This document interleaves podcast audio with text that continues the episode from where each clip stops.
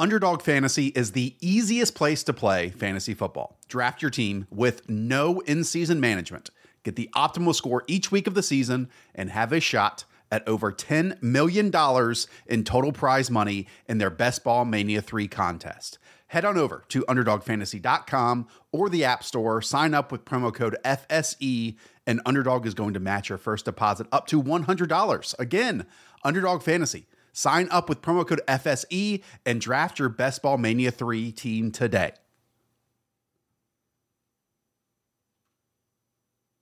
What's happening, y'all? Welcome inside the Fantasy Stock Exchange. Bush coming at you solo today to break down a common mistake that I've seen for a number of years with the fantasy football space and a, mistake that I kind of wanted to address in this video. So, today we're going to test the notion that you can't win your fantasy drafts in the first few rounds, but you can lose it. And I've heard this, you know, narrative, this common jargon for many fantasy analysts and you know podcasts over the years. And I wanted to test if it's actually true. And in my opinion, it is not. So uh, we're to kind of dive deep into that notion in today's video. So if you guys enjoyed this video, like the video, comment any of your thoughts down below, subscribe to the channel if you are new. I can see on the back end, 65, 70% of you guys that watch these videos are not subscribed. What are you doing? Hit the subscribe button. Totally free to do so. It really helps us out. We really appreciate it. Check out the Patreon if you want uh, more fantasy content, more dynasty content, all the notes and the back end stuff that we post in any of these kind of strategy videos will always be uploaded to the Patreon. But uh, with that being said, let's hit the intro.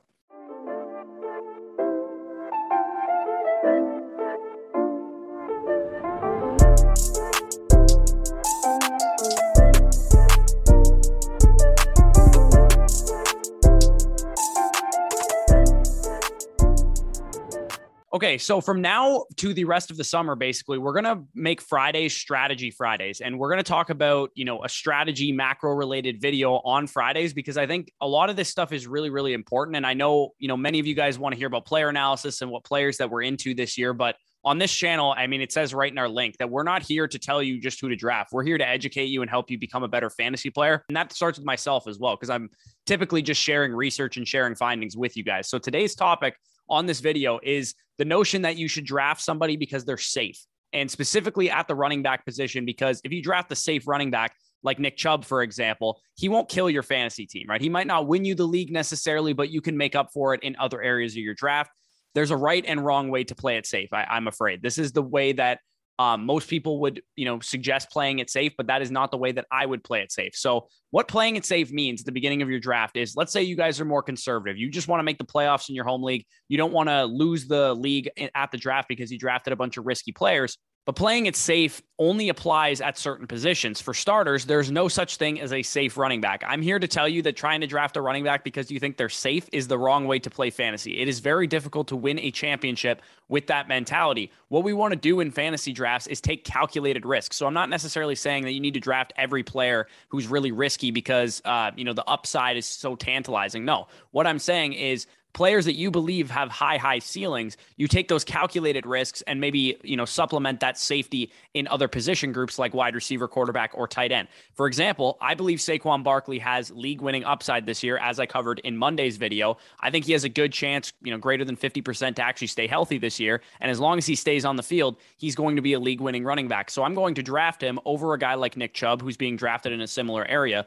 who i believe doesn't have that high ceiling because of what we know about both of those guys workloads, their target shares, um, you know, the ability that they have as players and their offenses. So the reason that playing it safe at running back is a flawed strategy and the mistake that I've seen a lot of fantasy players make because football is a dangerous sport and injuries happen all the time, especially at the running back position. These guys take an absolute beating when they're carrying, you know, third and twos up the middle. They're getting hit by 300 pounders, 250 pounders constantly, 15, 18, 19 times a game. And they're susceptible to a lot of injuries and wear and tear because of it even if guys don't miss 10 plus games with an injury, playing through injury can affect a multitude of things, like how much work their coaches are willing to give them, which I think we saw from Antonio Gibson last year because he was dealing with injuries, their efficiency, which we've seen from, uh, you know, Ezekiel Elliott last year when he was injured, etc. So the reason that playing it safe at running back is a flawed strategy is because running backs are inherently a risky investment. If you were playing it safe financially in a financial setting, your financial advisor would likely have you invest in low yield bonds or T bills or currency or something that is not going to um, come with a lot of risk. However, the running back position, no matter how safe they seem, are like a volatile startup that your crazy uncle told you about. They're not safe investments. They could hit big, but they're not safe investments. So if any uh, if any running backs feel safe, they're not actually safe because inherently all running backs are injury prone. So I tweeted this out today but I wanted to prove it 100%. So I spent pretty much most of the day researching this. We know that running backs are more susceptible to injuries inherently. We've heard it from doctors, we've heard it from, you know, uh, stats in the past. I went back and looked at the top 20 running backs in ADP. And the reason I looked at the top 20 is because I'm testing the notion that you can't win your fantasy draft in the early rounds, but you can lose it. And again, I'm here to tell you that you absolutely can win and lose your fantasy draft in the first couple rounds before each season. So I tested the top 20 running backs in ADP versus the top 20 wide receivers in ADP and compared how many games each position missed. And as you guys can see on the screen, we have the top 20 running backs in ADP on the left, top 20 wide receivers in ADP on the right, going back to the year 2015. And in, e- in each category, you can see the average games missed of those 20 running backs and 20 wide receivers that year in ADP.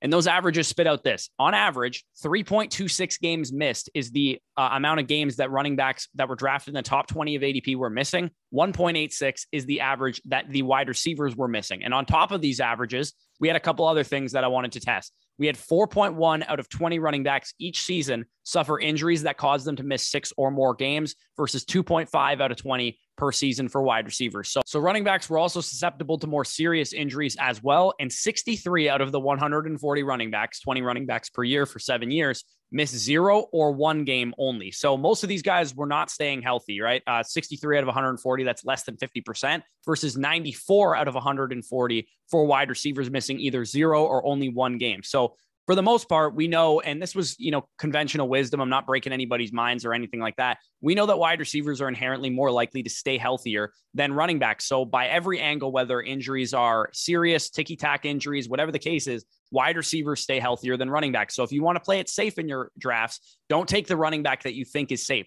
Just draft a similarly ranked wide receiver in the early rounds. And most importantly, only take the risk on running backs when the upside is mind blowing fantasy numbers 18 plus, 20 plus, 22 plus.